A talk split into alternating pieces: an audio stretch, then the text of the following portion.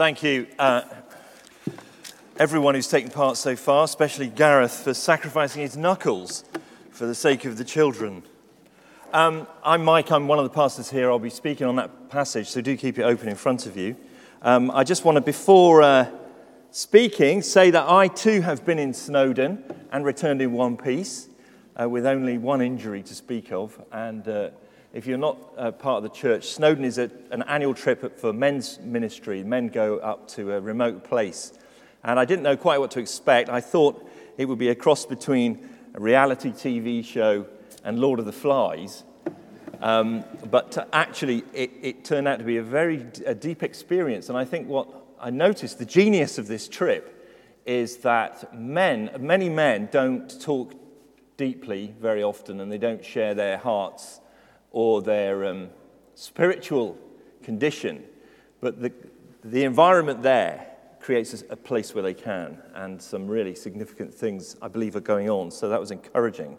Uh, one more thing, I want to give a special welcome to some American visitors. We clearly didn't have any Canadians, but we do have people from the United States. So if you're here with the Converge group, could you just wave your hand? Here they are. Welcome. It's lovely to have you. Um, church members will know that Steve and Amanda Bialy are, are from the Converge Network, and Steve, part of Steve's work and ministry here is to help build partnerships between Converge in the States and British and Irish churches uh, for a, a mutual gospel connection. So we're really thrilled to have you with us and pray that God will bless you with us. Uh, do go and say hello to them. If you're not sure who they are, they're the ones with perfect teeth and a positive mental attitude Uh, we're going to pray and then uh, dive into this passage. Let's pray together. Heavenly Father, in your Son, Jesus Christ, are hidden all the treasures of wisdom and knowledge.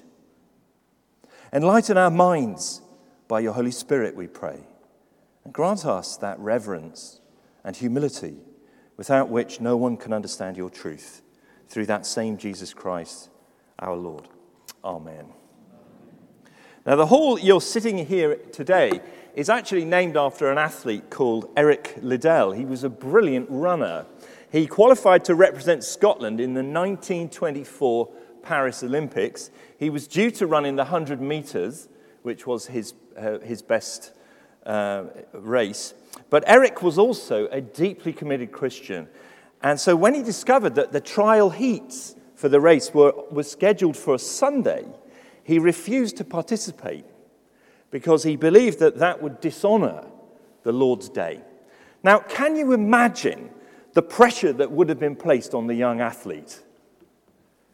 What do you mean? You're not going to represent your country because of doing a race on a Sunday? Eric must have felt that he was placed in an impossible dilemma. But he agreed to run on another day in another race. It wasn't his favored distance, it was the 400 meters. And when the day of the Olympic race came, Eric went to the starting blocks.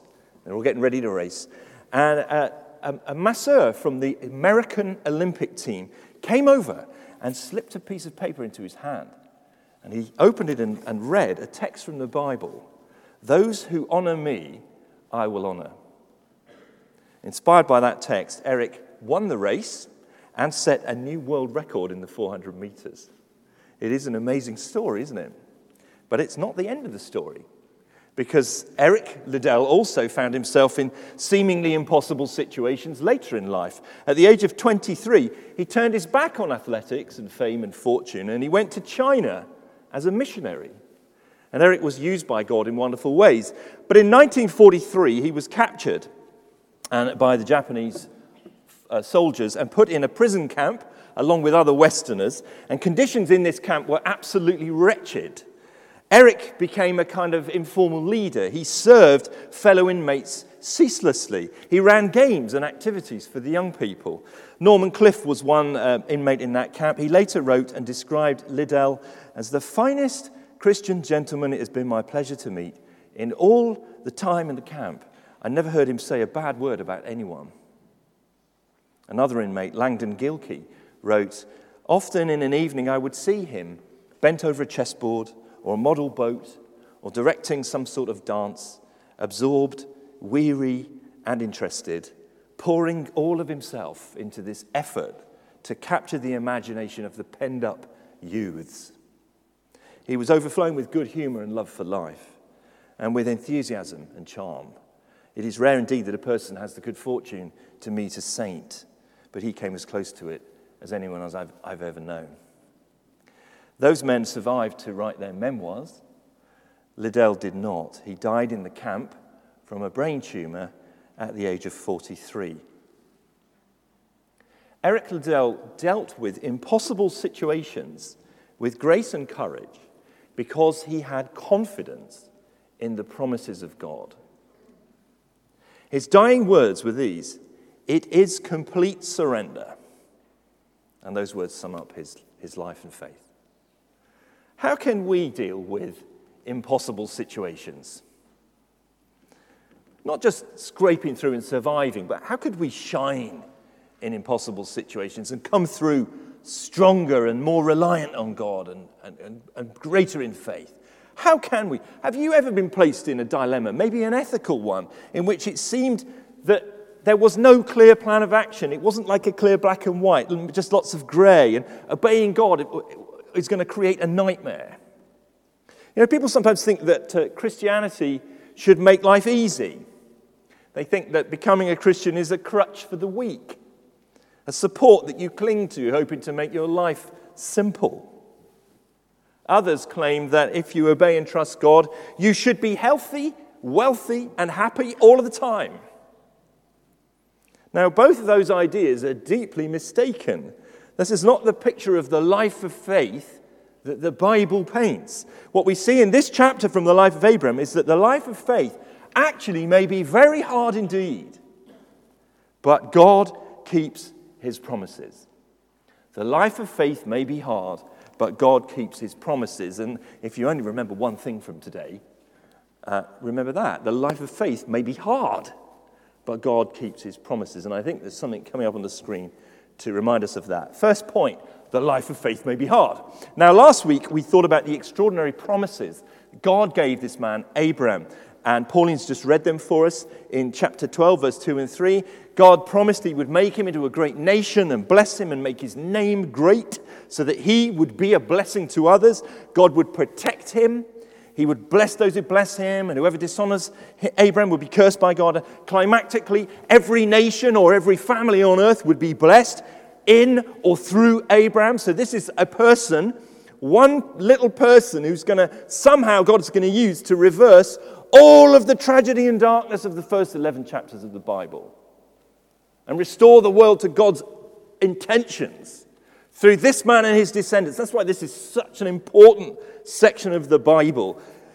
And that final promise is inconceivably great. God, in chapter 11, had scattered the human family all around the world. The human race had sunk to a level of degradation. He'd, God had introduced disunity at the level of language. No longer could people always freely communicate with one another. Our American friends will know that uh, it's often said Britain and America are two nations divided by a common language. Even understanding Americans and English is hard. Only a work of God can bring us back together. Do you want to live in a world of unity and peace or a world of disunity and war? I know where I want to live. And this promise says that somehow through this man Abram and his descendants is going to come that world of peace, the world we all want for everyone, the whole world. So, this inconceivably great promise to Abraham is not just that Abraham will be great, but that he will be an instrument of God's restoring the world. Now, in order to receive these promises, what does Abraham have to do? He has to be obedient. Faith is obedience. Chapter 12, verse 1, he has to leave three things his country, his kindred, and his father's house. Notice he's not asked to leave anything that God isn't going to replace and then some. He leaves his country. God promises to take him to a new land flowing with milk and honey. He leaves his kinship group, his roots, his family, the security of that. But God will give him a family that will become a great nation. At this point, didn't have any children. He's got to leave his father's house, probably implies leaving his inheritance. But God's going to take care of his inheritance. From now on, God will care and provide for Abraham, and as a result, Abraham will care and provide for others. So the question is for, at this point, does God keep his promises? You've got to ask that question, friends. All of us have to ask it. If you're not a Christian here or you're not sure where you are in your faith commitments, this is a key question. Does God keep his promises? If you are a Christian here who is suffering something, and some will. You're probably asking it already. Does God keep his promises? We all need to ask it. So let's see, shall we? Now, the reason why the question is quite urgent at times is look what happens next. With every act of obedience, Abram's life gets harder. Say it again. With every act of obedience, Abram's life gets worse. But when life seems impossible, God shows up and keeps his promises. First of all, Abraham obeys and goes, of chapter 12, verse 4 and 6. So he went, as the Lord had told him, and Lot went with him. Abraham was 75 years old. When he set out from Haran, he took his wife Sarai, his nephew Lot, all the possessions they had accumulated, and the people they had acquired in Haran, and they set out for the land of Canaan. They arrive there. They pack up lock, stock, and barrel, everything. And let me just say, these are wealthy people. It's not a sin to be wealthy. They have a lot of possessions, they have people. A lot of people go with them. We should not imagine that Abraham just had a donkey, a tent, and a camping stove. You know, sometimes it's pictured like that. Kids' Bibles.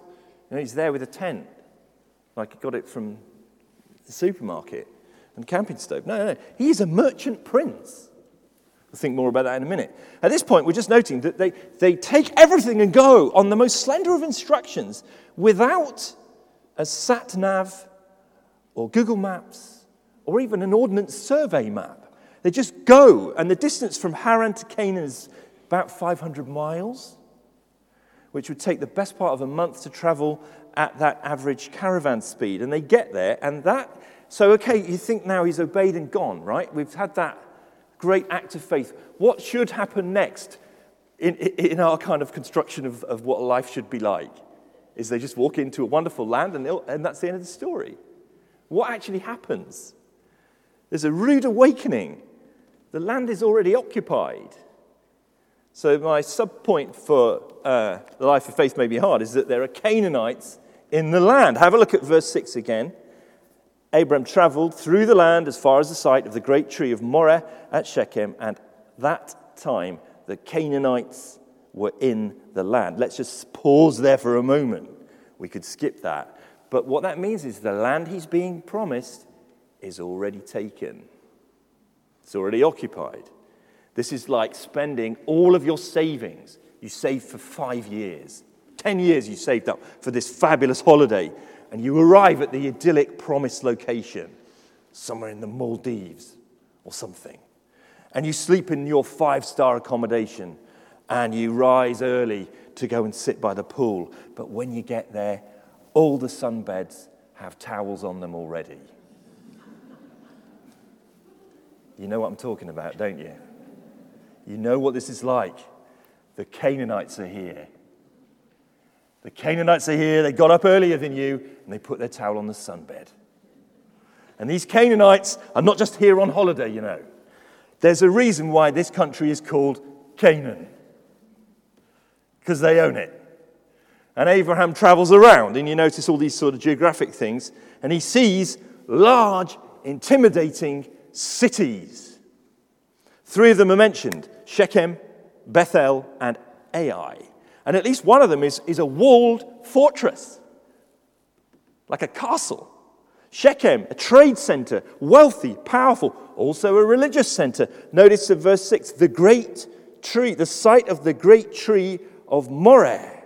Now, this is not like a, a really nice, you know, old tree like the great oak tree in Sherwood Forest that Robin Hood used to hang around with his friends. This is quite sinister because Canaanite religion is really dark. Canaanite religion involved child sacrifice. Some Canaanites offered, uh, sacrificed their babies to their, their idols. Modern archaeologists in the last hundred years have found graveyards there full of the remains of children from child sacrifices. So, welcome to the promised land. What's happening, Lord? A country full of Canaanites. They're established, strong, rich, embedded in evil cultural practices. How do you think Abram feels at this moment? Does God keep his promises? This seems impossible. How am I ever going to live here? But although the life of faith may be very hard, God never abandons his people. That's our point. In verse 7, God does something very special for Abraham. He's never done this before, I think. He appears to him. Verse 7 The Lord Yahweh appeared to Abraham and said, To your offspring I will give this land. So he's reassuring him. So he, Abraham, built an altar there to the Lord. Now, this is new. Previously, Abraham heard a voice. Now he sees some kind of manifestation of God's presence, reassuring him. The, the, the, the, theologians call this a theophany, an appearance of God, a theophany. And God reassures him to your offspring, your kids, I will give this land. Now, that is an interesting comment, isn't it? Because Abraham is 75 years old and he has no children. And his wife's about 65. She's past menopause. So, although God is reassuring him, what has God actually given him? A promise. That's all.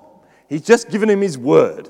And at this moment, all Abraham has to hang on to in the midst of this impossible situation is the word of God. No children in sight, but God has promised. And that promise is enough for him here. He trusts God, he responds in faith, and he builds an altar to worship God there, probably heaping large stones and making something, a, a structure. Perhaps it's even in sight of the spreading tree of Moreh, because this altar is making a statement in that land. It says, We are going to worship the one true God in this place. Don't know how, don't know when, but we will. And as he travels further down south, he does the same thing. He builds an altar to the living God. But another key thing we learn here about the life of faith is that it's, it's not a marathon. It's, it's, sorry, it's not a sprint, it's a marathon. It's a journey. It has ups and downs. The life of faith is lived over the long haul, holding the hand of the God of promise as you what, tr- stumble through this world. Sometimes it's a valley of darkness. In the life of faith, you don't just deal with one crisis and then clock off and go to the beach. It's not the way that God deals with his people. Christians, it's not the way God will deal with you. God is in the business of building you into a person who relies on him, not on yourself. Somebody prayed. We have a prayer meeting in this little room behind the reception, 10 a.m. on Sunday morning. And somebody prayed this morning, Lord, help us today in this service not to, to, to be changed from being self sufficient, which is how we all are by nature, by, by nature, by, by genetics, by nurture, by constant habit. We're all self sufficient. We're all protecting ourselves. And we might do it because some of us are fighters. We always fight. Spent some time this week with a man at Snowdon who said, All my life I've really been angry because I have to protect my heart. Some of you are fighters, others it's flight. You just get out of there. If something's going wrong, you duck. You're very smooth, you're very charming, you avoid conflict. Like, I don't know how you do it, but, but all of this is self sufficiency. And what God is doing with us Christians is moving us from being self sufficient to being a person who relies on Him all the time. Amen? And that's what he's doing. That's why we go through these things. It's not just for a laugh. God is building you into a new kind of person, and it takes a lifetime. And we see this in chapter 12 because we've had the, the um, Canaanites in the land, we've had famine in the land, and now we've got, an, uh, sorry, we, and now we've got another challenge, which is a severe famine. Verse 10. There was a famine in the land, the famine was severe. And you think, okay, right, so we came here We came here, we packed up everything, you know, and here we are, and it's full of Canaanites. My days. Ah. Oh, right, now there's a famine. And now we haven't got anything to eat. Okay. This is starting to call into question just how good this land is, isn't it? Do you really want to leave everything and go and become a great nation in the desert? You might be a great nation, but you'd be a very skinny nation. And as these questions are troubling Abram's mind, he decides he's going to take bold action to save his household, and he goes, takes a trip down southwest to Egypt. Now, well, it was well known that Egypt was very fertile because the Egyptian agriculture relied on the flooding of the Nile. Okay? Whereas Palestine relied on rainfall, so it's more susceptible to drought. My wife said to me recently, Mike, I think I'm in denial. And I said, No, love, you're in Chessington, not in Egypt. You guys are a bit sleepy today. Come on. That's the best joke I've got. But here in Egypt, he walks into another challenge a second challenge to the life of faith, which is Egyptians behaving badly.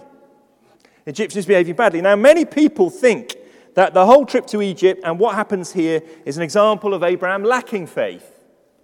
Many people think that Abraham was a coward and a liar and he threw his wife under the bus to save his own skin. Look, they say, he lied. He said she was his sister. He's trying to save his skin. He doesn't even care for his wife. He should never have gone to Egypt. And so that reading takes this whole episode as an example of God looks after you even when you're an idiot.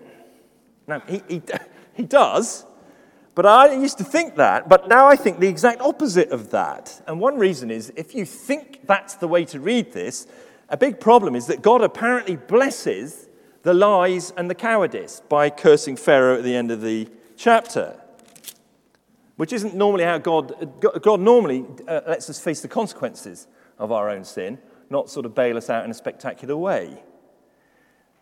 I was persuaded a number of years ago by an Old Testament scholar called Gordon Hugenberger.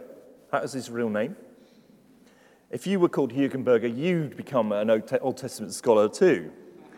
Actually, what I think this is teaching us is that a common challenge in the life of faith. It's what to do in an ethical dilemma is in an, is in an ethical dilemma. Egyptians behaving badly, believers must behave shrewdly. Shrewdly.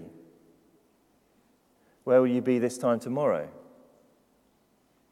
You're in this world. We're not in heaven yet. You will face difficult ethical challenges. You have to behave shrewdly and be right, righteous at the same time. Let me share several points why I believe this is the case here. Firstly, Sarai is Abraham's sister. It's not a lie. Genesis 20, verse 12, shows that she is, in fact, his half sister. She's the daughter of his father, but not of his mother. And it was acceptable at that time to marry your half sister. It's also acceptable in Norfolk. Just keeping you with me here. Abraham, therefore, doesn't tell the whole truth, but he doesn't lie.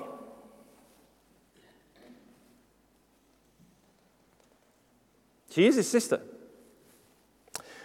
Uh, we, we had a, some difficult, very tricky, complicated leadership issues in my previous church.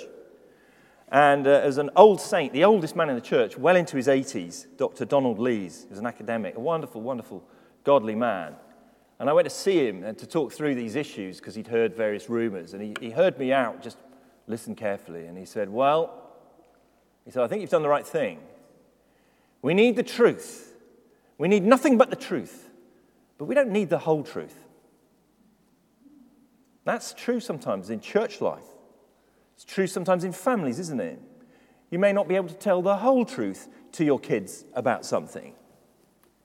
It's true sometimes in the world of work the world of family. We need great wisdom to know how to live in this world.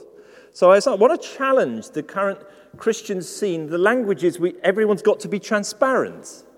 Everybody's got to be transparent of everything. Oh, there was a lack of transparency. Transparent? Transparent is fairly naked, isn't it?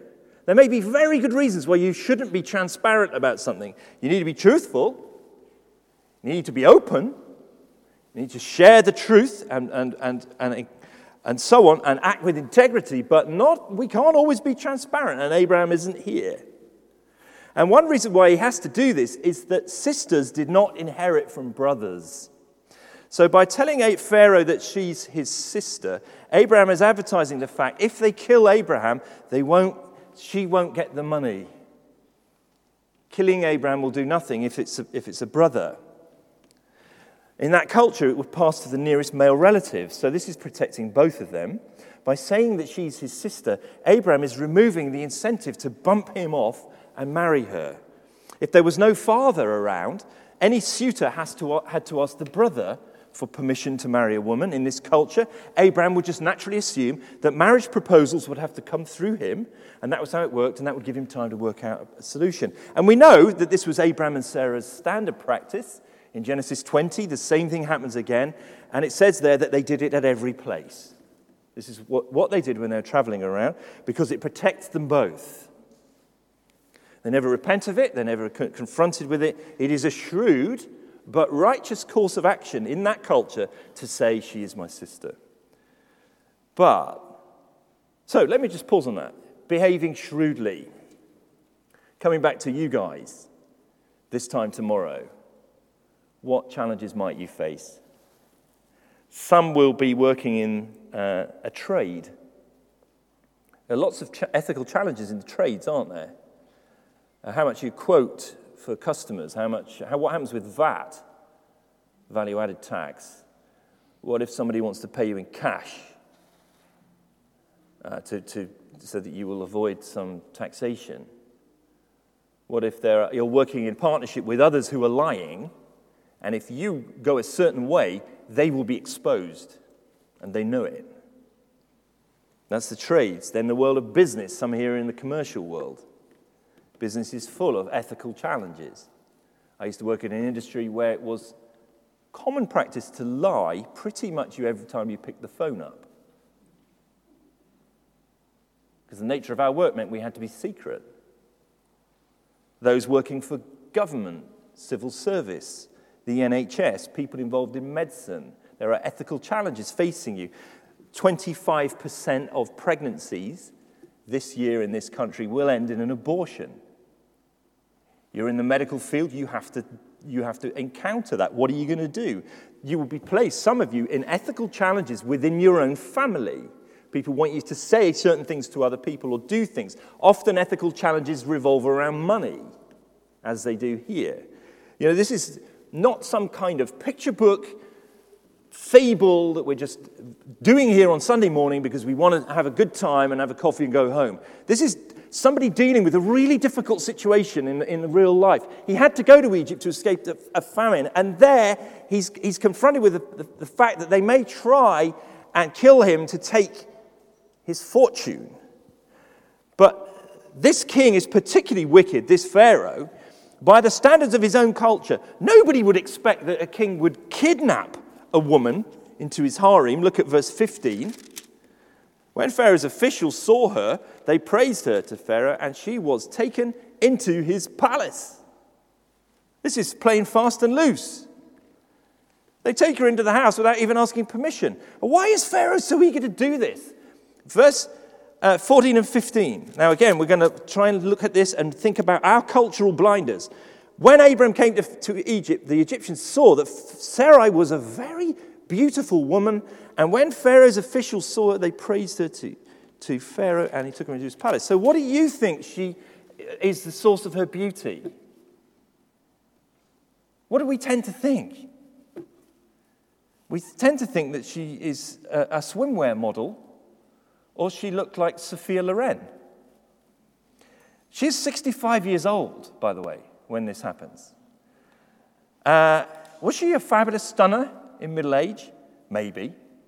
But we need to be aware of our own cultural distortions about beauty. We tend to think about beauty in sensual terms, physical terms, tied to looking youthful and linked to a certain kind of body type and face. But that's a very modern idea, very superficial idea of beauty. Really only develops when you have visual media in the culture. These things happened before 2000 BC. What, do the, what does the, the princes of, of Egypt see when they see Sarai? They see wealth and power. Kings in the ancient world married as many women as possible, always with foreign alliances. They were intent on it because every marriage is an attempt to seal a deal with important people far away. And that is why King Solomon later married hundreds of women. It's not about lust for beauty, it's about lust for power. So it's, I think Pharaoh's primary attraction is, is political and financial, not physical. They've just arrived in town. Abraham and Sarah have made quite a stir. A stir. Her name means princess. They're conspicuously wealthy. They have persons acquired in Haran. Abraham has 318 trained men in his household. He's got his own personal army. There's a crowd with them. No wonder Pharaoh's men take note. The Hittites later on say, Abraham, you are a mighty prince among us. All of Sarai's male relatives back home have cities named after them Terah, Haran, Nahor, Serug. In the ancient world, it's the high and mighty who have their names attached to a city. And as soon as she gets introduced, people are asking questions. Well, hello. A VIP has just arrived in town. It's like being called Kennedy. Her stock has risen. Her family is powerful, and Pharaoh is very interested. Not because she's a swimwear model, but because the older she is, the better. Because when she dies and he's married her, her wealth will pass to her husband. So all of this is, is going on, all this complicated ethical stuff, and Abraham thinks if we can have marriage negotiations, I'll have time to react, but the plan backfires. Pharaoh doesn't take the time, he just takes the woman. He breaks all the rules and sends the men to bring her to the palace. And so here they are again. Once again, they're in an impossible situation. They obeyed, and now it's got worse. Abraham is sitting on his own in the travel lodge, wondering where it all went wrong. He's got one of those polystyrene cups with coffee and a couple of sugars, stirring it round. Always have sugar when I feel down, you know. He's stirring the, he's looking at the uh, thing and thinking, what, where did it all go wrong? The promise looks well and truly over. There's Canaanites in the land, there's famine, there's Egyptians behaving badly, We've got no children. The woman who's supposed to bear the promised child is now in Pharaoh's harem. And he's not looking good, is it? After all the obedience, what is Abram left with? Sitting alone in the travelodge, stirring the coffee, wondering where it all went wrong. He turns the radio on, and it's the Bangles. Walk like an Egyptian. Yes, turns it off again. Sighs. But remember, the main point the life of faith may be hard but God keeps his promises. Second point, much quicker. God keeps his promises. Now, even if you disagree with me about this interpretation, you still, still think Abraham's a liar and a coward, it doesn't really matter. Because the main point here is not about Abraham and his performance. The main point is always about God and his performance. Because God keeps his promises even when the life of faith looks impossibly difficult. Look at verse 16. He, Pharaoh, treated Abram well for her sake, and Abram acquired sheep, cattle, male and female donkeys, male and female servants, and camels. But the Lord afflicted, inflicted serious diseases on Pharaoh and his household because of Abram's wife, Sarai. A, a Pharaoh uh, passes along some goods, a bit like a dowry or a bride price, enriching Abraham considerably but really, that's no comfort at all in the promise. And then God steps in. He afflicts Pharaoh and his whole household with plagues. So in verse 20, they send them away with everything they have. Verse 20, Pharaoh gave orders about Abraham to his men, and they sent him on his way with his wife and everything he had. Now, we need to think just for a moment about the bigger Bible story here. Is there any other time when God sent plagues on Egypt and Pharaoh, and the people left with a lot of riches. Is there another time? Yes, there is. Exodus chapter 12. The Exodus from Egypt. God sends 10 plagues, and his people leave fabulously enriched. They plundered the Egyptians. The prophet Hosea later spoke from God, and he said, God says, When Israel was a child, I loved him and out of Egypt I called my son. God sees his people as his children, and he is not a neglectful father. He rescues them when the time is right from Egypt, and he makes his name great in everyone's mind and on their lips. God had promised to protect and bless, and he always keeps his promises. Abraham is protected and blessed here. But we can't just stop there, can we? Because many years later, there was another son who went down to Egypt. His parents were obedient to God, but they still ended up in a nightmare. There was another wicked king. This one was called Herod. His lust for power led to the infanticide of every male child in Bethlehem, two years old and under. This son's parents were called Mary and Joseph, and they went down to Egypt to escape, and later they returned. And Matthew chapter 2 says, Out of Egypt I called my son. You see, Jesus Christ is the greater Abraham. He is the heir that Abraham was promised, the fulfillment. Through him, all peoples on earth are being blessed.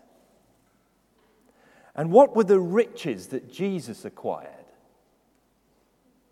Hebrews chapter 12. Hebrews is written to Christians who are facing a very hard situations. They're finding the life of faith very hard. They're tempted to give up. Hebrews 12 says, Let us fix our eyes on Jesus, the author and perfecter of our faith, who, for the joy set before him, endured the cross, scorning its shame and sat down at the right hand of the throne of God. What was the joy set before Jesus? What was the thing that Jesus set his heart on at the cross, thereby enduring the most impossible situation for a person of faith? It was you, it was his people. Jesus Christ set his face with the joy set before him for you so that he could win you to be with him and be his, his son or his daughter. And having done that for you, do you think Jesus will keep his promises to keep you, to protect you, to love you, and bless you always, whatever the circumstances? You know he will. So let's remember that this week in the life of faith and cling to the God of promise. Let's pray. Loving Father, we just thank you for the realities of the scriptures that uh, show us the world as it really is, even though it's a different time and place. That you speak to us right now in our situation.